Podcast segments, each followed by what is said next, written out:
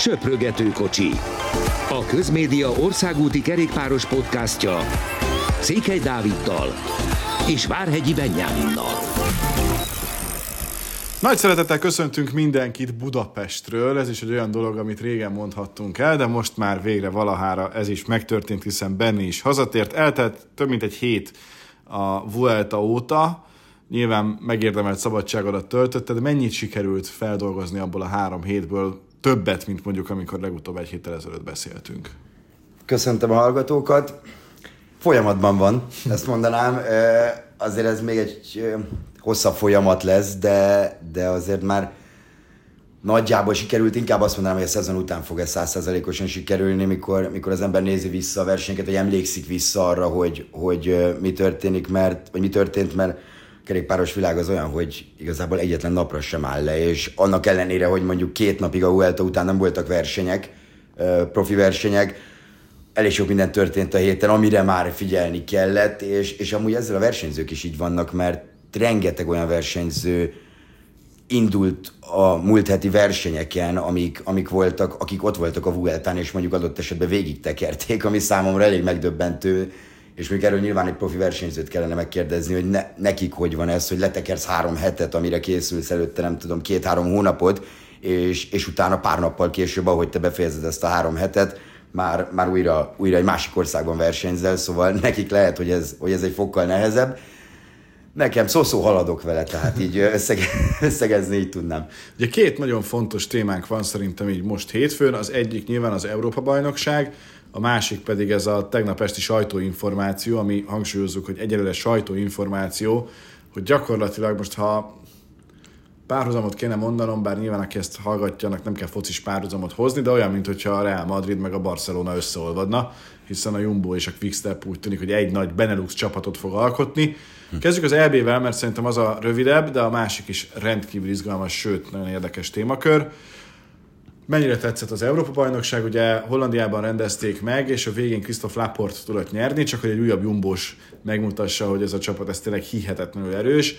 12 kilométerrel a vége előtt szökött meg, és volt egy olyan pillanat, amikor úgy tűnt nekem a hajrában, hogy itt azért őt utolérik és meg is előzik, de amikor Fanárt nagyon közel került hozzá, akkor Laport fogta magát, és valahogyan még tudott egyet újítani, és végül ő lett az Európa-bajnok. A franciáknak eddig volt három ezüstjük, most végre van egy aranyérmük is, és mindenki tovább Ökler fantasztikus taktikai érzékét dicséri utólag. Igen, a, a verseny az tetszett egyébként, már az első 150-160 kilométer azért hát nem a legizgalmasabb volt, meg megmondom őszintén, hogy talán a Ronde van Drentén használják ezt a, ezt a Vanberg nevű emelkedőt, hegynek azért ezt nagyon túlzást lenne nevezni, és hát nekem azért nem tartozik a kedvenceim közé, tehát nem volt ez egy nehéz pálya, és a számok alapján, amiket láttam itt délelőtt, az első három óra igazából a versenyzőknek sem volt túlságosan nehéz, annak ellenére, hogy mondjuk egy erős szökevény csoport ment el ugye az időfutamban, hát a mezőny tönkreverő Josh Starling, meg, meg ott volt ugye Stefan Bissegger is, utána pedig nyilván jöttek a nagy csapatok, és, és hát a Jumbo nem csak hogy nyert, hanem megint egy-kettő-három, ugye Fanart második, Koy harmadik, ami lassan már nem nagyon lehet szavakat találni, tehát amikor, amikor ugye nem is egy csapatként mennek, hanem különböző országokba, akkor is, akkor is tudnak egy ilyet csinálni. Most már lassan ilyen heti rendszerességgel egyébként ezt megugorják szakaszokon, összetettekben, Európa-bajnokságokon. De, de az meglepő volt, hogy a, se a belgák, se a dánok nem tudták Laportot visszahozni. Igazából kicsit mindenki alulbecsülte őt, hogy, hogy oké, okay, elment ő egyedül, tényleg 12-vel a vége előtt, és majd úgy is vissza fogják tudni hozni, mert vannak hátul hollandok, vannak hátul belgák, dánok, és sikerült is visszahozni, de nagyon-nagyon ritka dolgot láttunk szerintem, hogy ilyen esetben Laportnak volt még egy kis erőtartaléka, és a sprintben igazából ő volt a legerősebb.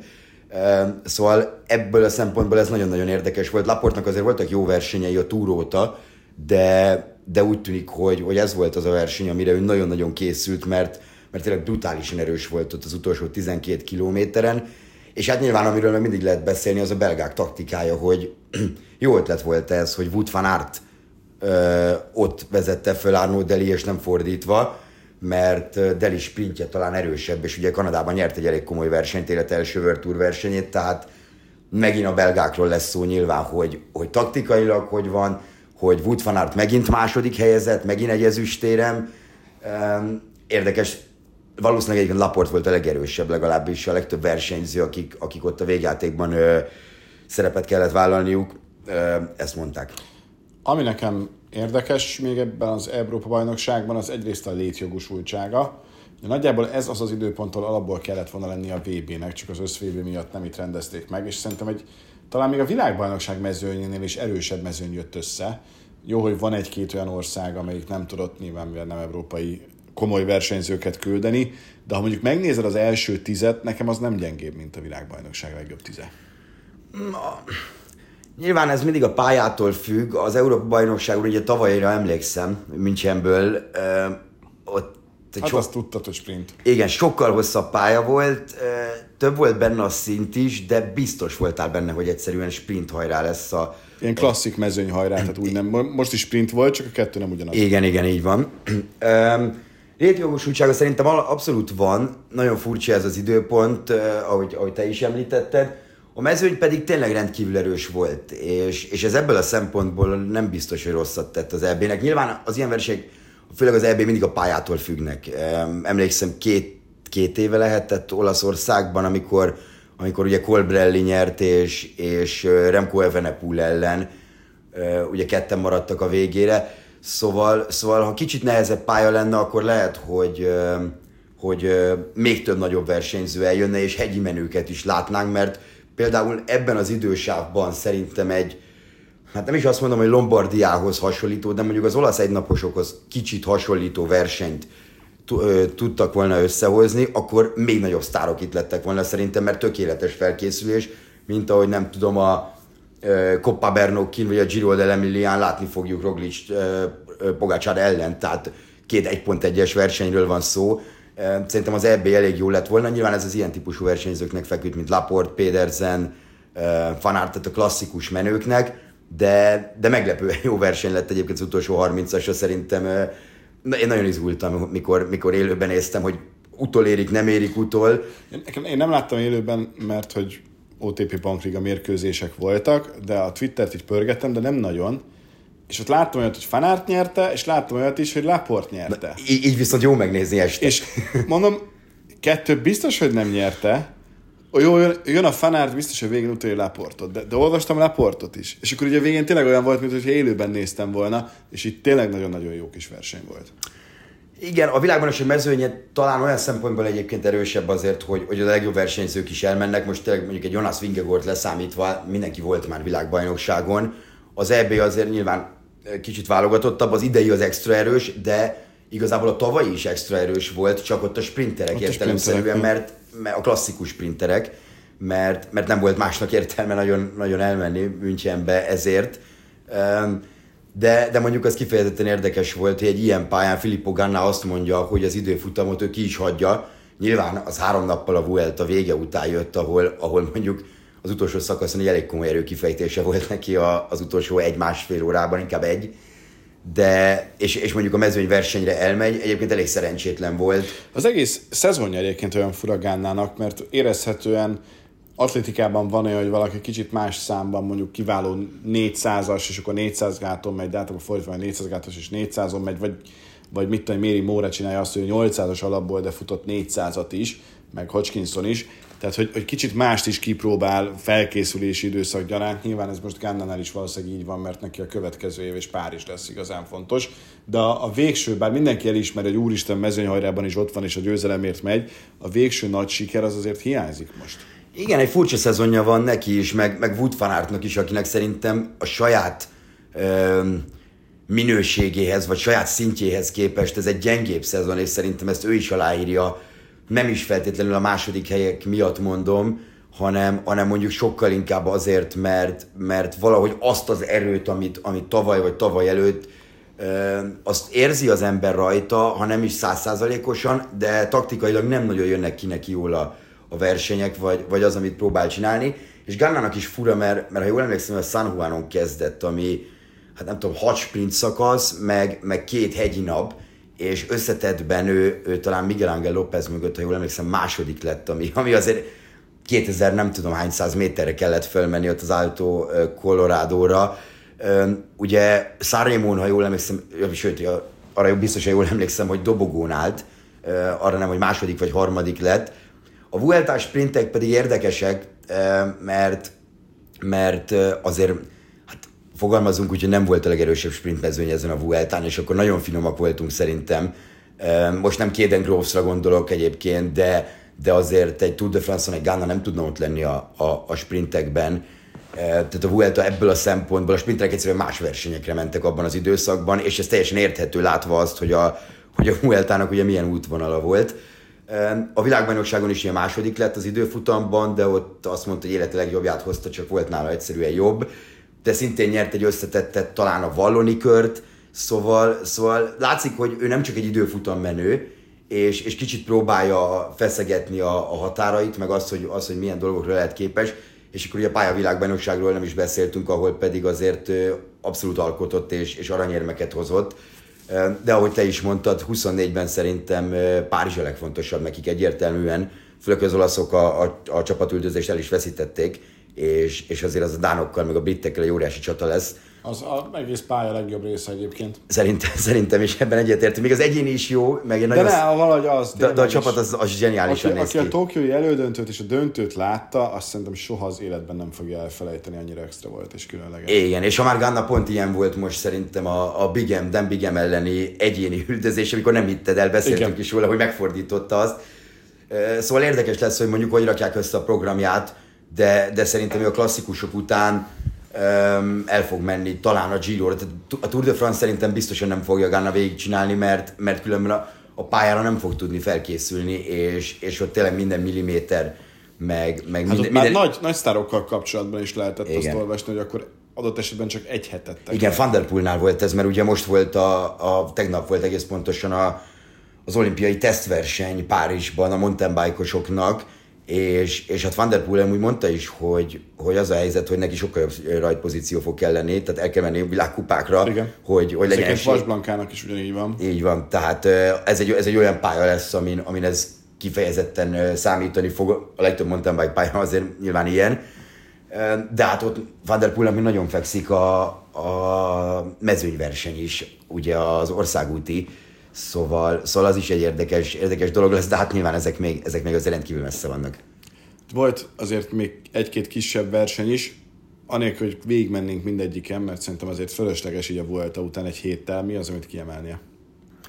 Hát az már csak azért is fölösleges, mert ugye Philipsen nyert tegnap egy, egy sprintet, ugye a Paris Sonin, ha jól ejtem, em, eh, 14. győzelme, tehát bomba formában van, de nyilván a luxemburgi kör volt az, ami, az, ami szerintem érdekesebb volt. Ugye gyakorlatilag mind az öt szakasz visz érdekes volt, és ilyen másodpercek döntöttek, jól emlékszem, három másodperccel nyert Hirsi McNulty előtt, és öttel Ben Healy előtt. Elég rossz időben mentek, amit furcsa volt. Végig, Furcsa borzasztó. volt nézni, hogy szakad az eső. Hát, bocs, Igen, itt is szakad, csak mondom. igen, Mindegy. szóval, szóval ez, ez, ez nem, nem, nem a legjobb volt nézni. Fél fordítva sokkal rosszabb, hogy az esőben nézhet a csita nap. Így van, így van, ez, ez teljesen igaz. Azt én egyébként megmondom őszintén, hogy sose értem, bár jól jött ki a, a verseny szempontjából, hogy egy ötnapos versenybe egy hosszú időfutamot beleraknak, mert az, mert az alapvetően általában el szokta dönteni. De itt nem ez volt, és, és igazából tényleg az első két nap összejött úgymond sprintre, de, de mind a kettőn támadások azért bőven voltak a végén nagy nevektől, tehát nagyon nagy nevek indultak ezen a, ezen a versenyen, most tényleg nem a szezonjukat nézve, hanem, hanem mondjuk a státuszukat a, a sportágon belül, ugye Richard Carapaz, Julian Alaphilippe, eh, Mark Hirschi is, is ugyanide tartozik, tehát eh, voltak, voltak elég erős csapatok, voltak csapatok, akik szerintem erősebb kerettel mentek erre a versenyre, mint mondjuk a Vueltára. Tehát például a, a, az IF-nél én egy kicsit ezt éreztem, Hilli Carapaz duó miatt. De, de a luxemburgi kör meg ezek a versenyek nyilván mindig olyan másodpercek döntenek, főleg bónusz másodpercek, tehát nagy csata volt, és ugye igazán nagy hegyek nincsenek, ezért, ezért a hegyi menők azért nehéz, nehéz eh, helyzetben vannak, a klasszikus menők pedig szintén jó helyzetben vannak, de, de azért érdekes, hogy Luxemburg méretű országban össze tudnak hozni egy olyan ötnapos versenyt, ami, amiben igazából mindenki, minden sok versenyző típusnak van olyan, ami jó, tehát egy erősebb sprinter is tud szakaszokat nyerni, egy, egy, egy durva összetett menő is, is tud hasznos, hasznos munkát végezni az ilyen versenyeken, meg, meg fontos dolgokat csinálni, és, és a klasszikus menők pedig nyilván az ilyen versenyeket tudják megnyerni az összetetben, tehát ugye Hirsire emlékszünk, mert, mert májusban épp itt a Tour de Hongrie nyert szintén egy összetettet, azóta egyébként ez volt az első összetett győzelme, nyilván sok több naposan azért nem indult. Az mondjuk egy komoly győzelem volt Pesten is, vagy Magyarországon is csak a végét nyertek Pesten, amikor már nem is mentek igazából versenyre, mert Igen. köröztek körbe-körbe. Na, végezetül akkor jöjjön ez az egybeolvadásos sztori, ami hát nekem bevallom nagyon váratlan volt, és nem is igazán értem. Gyakorlatilag nincs igazán az benne, amit értenék, azt leszámítva, hogy a Quickstep már nem az az erősségű csapat, mint amilyen volt régen, és igazából van egy összetett menője, de nincsen emberállomány, aki tudná segíteni ezt az egy embert, akit úgy hívnak, hogy Evenepul. Azt sem teljesen értem, hogy így Löfiverrel mi lenne. Te mit látsz ebben az egészben? Hát egy kicsit olyan voltam, mint egy kisgyerek, amikor először olvastam, hogy ú, ez száz százalék igaz, és hogy ez holnaptól meg fog történni. Utána azért, mikor jöttek a hírek, meg kicsit így belegondolt az ember, hogy van 50-60 közötti versenyző, igazolt versenyző a két csapatnak. A, Nagy részük szerződéssel jövőre. Így van. A, hát ezek, akik szerződéssel jövőre, legalább jövőre. Aztán ilyen, ugye a kerékpárgyártókról nem is beszélve, hogy, hogy a, a Szervelónak ugye a Jumbo-val jó pár éves szerződése van, a Specialized pedig nyilván Remco Evenepoel gyakorlatilag személyes szponzorává is fog válni, főleg így, hogy azért mondjuk Péter Sagan elkezdett kiesni kicsit, apropó neki a héten van az utolsó országúti versenye vasárnap, talán a, a Tour de Vendée, de zárójel bezárva, de ugye a, a szerelőkről, meg, meg az egész csapatállományról, a vezetőségekről, ugye papíron úgy lenne, vagy ezt lehetett hallani, hogy, hogy Richard Plüge vezetné ezt az összevont, hát vagy Szudál Viszma, vagy nem is tudom mi a másik opciója, ami, ami a név lenne. Um, egyébként Merény Zeman lenne a, a vezetőedző, és Lefevernek egy ilyen supervisor-szerű... Pont az az ember. Ne, nem tudom, egy ilyen tanácsadói, vagy nem tudom, olvastam legalább három-négy verziót, hogy mi lenne a feladata, de, de én nem nagyon látom őszintén szólva ezt magam előtt egyelőre, és az ilyen kérdés... Ki nyer ezzel? Én ezen gondolkodtam, hogy szerintem senki. Mert így is van egy Jumbo, ami nyilván mi Walter Attila miatt örülünk, hogy ilyen sikeres csapat, mert hogy annak része Walter Attila, és például fantasztikus volt látni azt, hogy milyen sokan voltak kíváncsiak a sajtótájékoztatóján ő magára. De de azért hosszú távon, ha ugyanaz lesz, mint a Verstappen féle Forma 1, hogy már tényleg a TikTokon a 8 másodperces Forma 1-es futam vannak, hogy és elrajtal a mezőn Japánban, Verstappen azért, és Max Verstappen megnyeri. Én nem szeretnék ilyet hosszú távon. És ebből a szempontból nyilván azért a Quickstepben vannak olyan versenyzők, akikkel ez az egész még inkább ilyen szörnyeteggé válna, és a többieknek nem maradna semmilyen esélye. Talán egyébként még Van tudnának valamit alkotni, de meg nyilván Pogácsára, hogyha a három heteseket nézzük. Tehát én nem látom, hogy ebben ki mit nyer és mi értelme van, és ezért vagyok nagyon-nagyon óvatos ezzel, és nem akarom elhinni, hogy ez egyáltalán fölvetődött, mint opció. Igen, azt ne felejtsük el, hogy itt hát gyakorlatilag a Tour de France alatt, szerintem az idei Tour de France alatt, főleg az első hetében semmi másról nem szóltak a hírek, csak az, hogy Remco Evenepoel Ineos, és hogy ez Igen. meg fog történni. Azok a hírek eléggé elhalkultak most arra a Jumbo-nál ugye hallottuk a Saudi vonalat, az is... Mert ugye a Jumbo kiszáll, ez egy fontos információ, amit mi most nem mondtunk korábban, igen. már igen, hogy a szezon végén a Jumbo megköszöni ezt a fantasztikus közös igen. munkát, és távozik. Igen, valószínűleg a szezon végén. Ne felejtsük el az olyan szituációkat sem, ami mondjuk Hessmannal kapcsolatban volt, mert sajnos meg kell említeni, hogy lehet, hogy Richard Plügnek már, már meg a Jumbo Viszma csapatának a, a vezetése már talált egyébként szponzort, csak miután kijött ez a doppinggal kapcsolatos hír. Uh, ugye még hát igazából el van tiltva a Hessman, Igen. tehát ugye dopping, pozitív dopping mintát adott. Uh, lehet, hogy az az adott szponzor azt mondta, hogy oké, okay, köszönj, így nem. Szóval itt nagyon sok olyan dolog van a háttérben, amit nem tudunk. Hozzáteszem, hogy én ezeket sose szerettem a, az ilyen cikkeket, amik mondjuk kijött a GCN-en, uh, hogy egy magát megnevezni nem kívánó versenyző azt mondta, hogy, de, de a Daniel Bensonban, aki a GCN-nek a vezetője, és a Vueltán találkoztam vele többször is, és, és, és beszélgettem is vele, ő, neki azért el, elhiszem a dolgokat, mert, mert elképesztően jól értesült átigazolás, meg, meg ilyesmi témákban. Neki mondta azt elvileg ez a magát megnevezni nem kívánó versenyző, hogy 10 perccel azelőtt hallott róla, mert egy csapattársa írta, hogy ez micsoda. Aha. Szóval, szóval ez, ez nem lehet tudni az ilyen dolgokat. Szerintem a versenyzők egyébként nem is nagyon foglalkoznak ezzel, mert, mert három-négy hetük még azért van a szezonból, és utána pedig szeretnének teljesen kikapcsolódni, de nyilván sok hírt fogunk erről hallani. Nem tudom én se azt, hogy, hogy ebben mondjuk a Jumbo-nak mi a jó. Az, le, az lehet, hogy, hogy a Sudál így próbál mondjuk fellépni, mint cég a kerékpáron belül, mert, mert nyilván Remco Evenepoel mondjuk, hogyha ebbe a csapatban lenne, azért pár ember biztosan vinne magával, de mondjuk a Jumbo-nál pedig két hely van, ami, ami szabad a következő évre, UCI szabályok szerint. És... Egyrészt, másrészt meg most ott tartunk, hogy van mondjuk egy Giro, amit meg szeretne nyerni Roglic, meg szeretne nyerni Evenepul, meg szeretne nyerni adott esetben Kusz is, hogyha már egyszer. Jonász is gondolom egyszer meg szeretné nyerni. Azt, hogy akkor már mind a három legyen meg egyszer, és akkor még a feltörekvőkről nem beszélünk, tehát az egész egy olyan szintű értelmetlen. Szerintem ezt nem lehet már menedzselni, hogyha, hogyha mondjuk már, van már a mostanit sem igen, lehet. öt összetett embered, öt, aki mondjuk a hat legjobb összetett menőből a világon, öten ők tehát azt szerintem lehetetlen, és csak három-három hetesed van. Tehát az úgy senkinek nem, az sehol se jön ki a matek. Egyébként elég biztos vagyok benne, hogy ha egy ilyen eset megtörténik, akkor, akkor Primoz Roglic ő biztosan máshol, máshol folytatja, és, és én azt sem tartom kizártnak egyébként, hogy mondjuk Remco Evenepoel máshol folytatja, mert, mert, nem, mert Remco pedig épp neki ne, nem az lenne a lényeg, amennyire ismerjük, hogy, hogy oké, okay, Vingegor mögött akkor ő egy turna második számú kapitány, vagy, vagy egy Vuelta, vagy egy Giron, hanem, hanem sokkal inkább az, hogy egy olyan csapat legyen mögötte, ami, ami úgy, hogy ő az első számú kapitány, elég erős, hogy felvegye, felvegye ezekkel a versenyzőkkel a versenyt. Szóval ez egy nagyon nehéz szituáció minden szempontból a, a Jumbo-nak, és akkor még nem beszélünk az olyan emberekről, mint a stábtagok, hogy, hogy a szerelők, a, a, a szonyőrök, a masszőrök, mindenféle pozíció, ami ugye, ami ugye van egy kerékpáros csapatban, tehát ugye itt az emberek fele idézőjelbe elveszít, elveszíteni az állását, amit pedig az UCI nem engedne, és meggátolná a, a,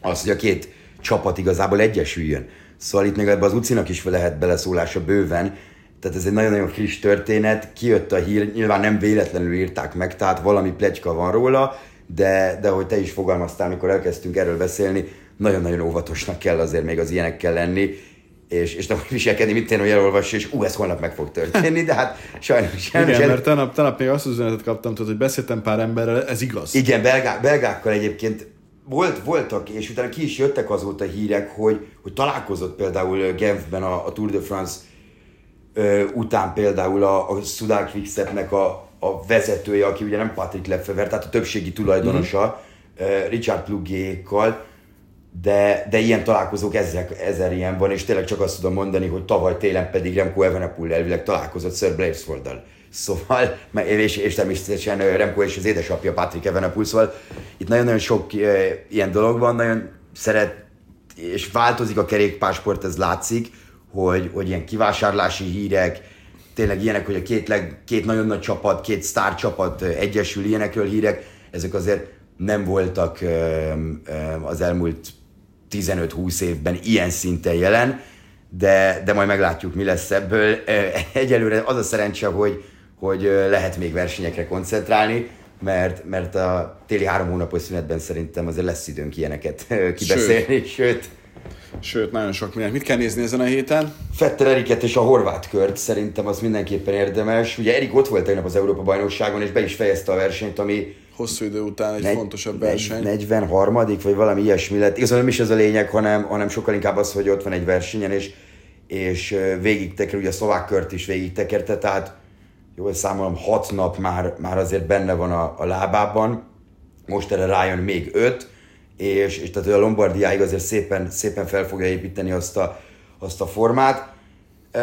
Tehát mindenképp a, a horvát kört javaslom, meg természetesen térnek vissza az olasz versenyek, mert, mert kevesebb, mint két hét múlva, egész pontosan mához 12 napra. Igen, uh, szombati a Lombard. Így van egy Lombardia, ahol, ahol ugye két magyar is, is ott lesz, és, és hát gyakorlatilag az a, azért az a szezon zárása lesz, talán még a Paris Tour utána, vasárnap az mindig egy, mindig egy komoly verseny, meg egy nagyon-nagyon jó verseny. A lehulló, lehulló levelek klasszikusa. Igen, de, de ez a kettő, tehát azon a hétvégén azért tényleg végig, tehát igazán mindent, mindent, amit az ember tud, azt, azt eh, nézni kell szerintem, mert, mert nem sok ideig van már kerékpár. Ezzel a tanácssal köszönjük meg mostanra a figyelmet, jelentkezünk egy hét múlva is, sziasztok! Köszönjük, sziasztok!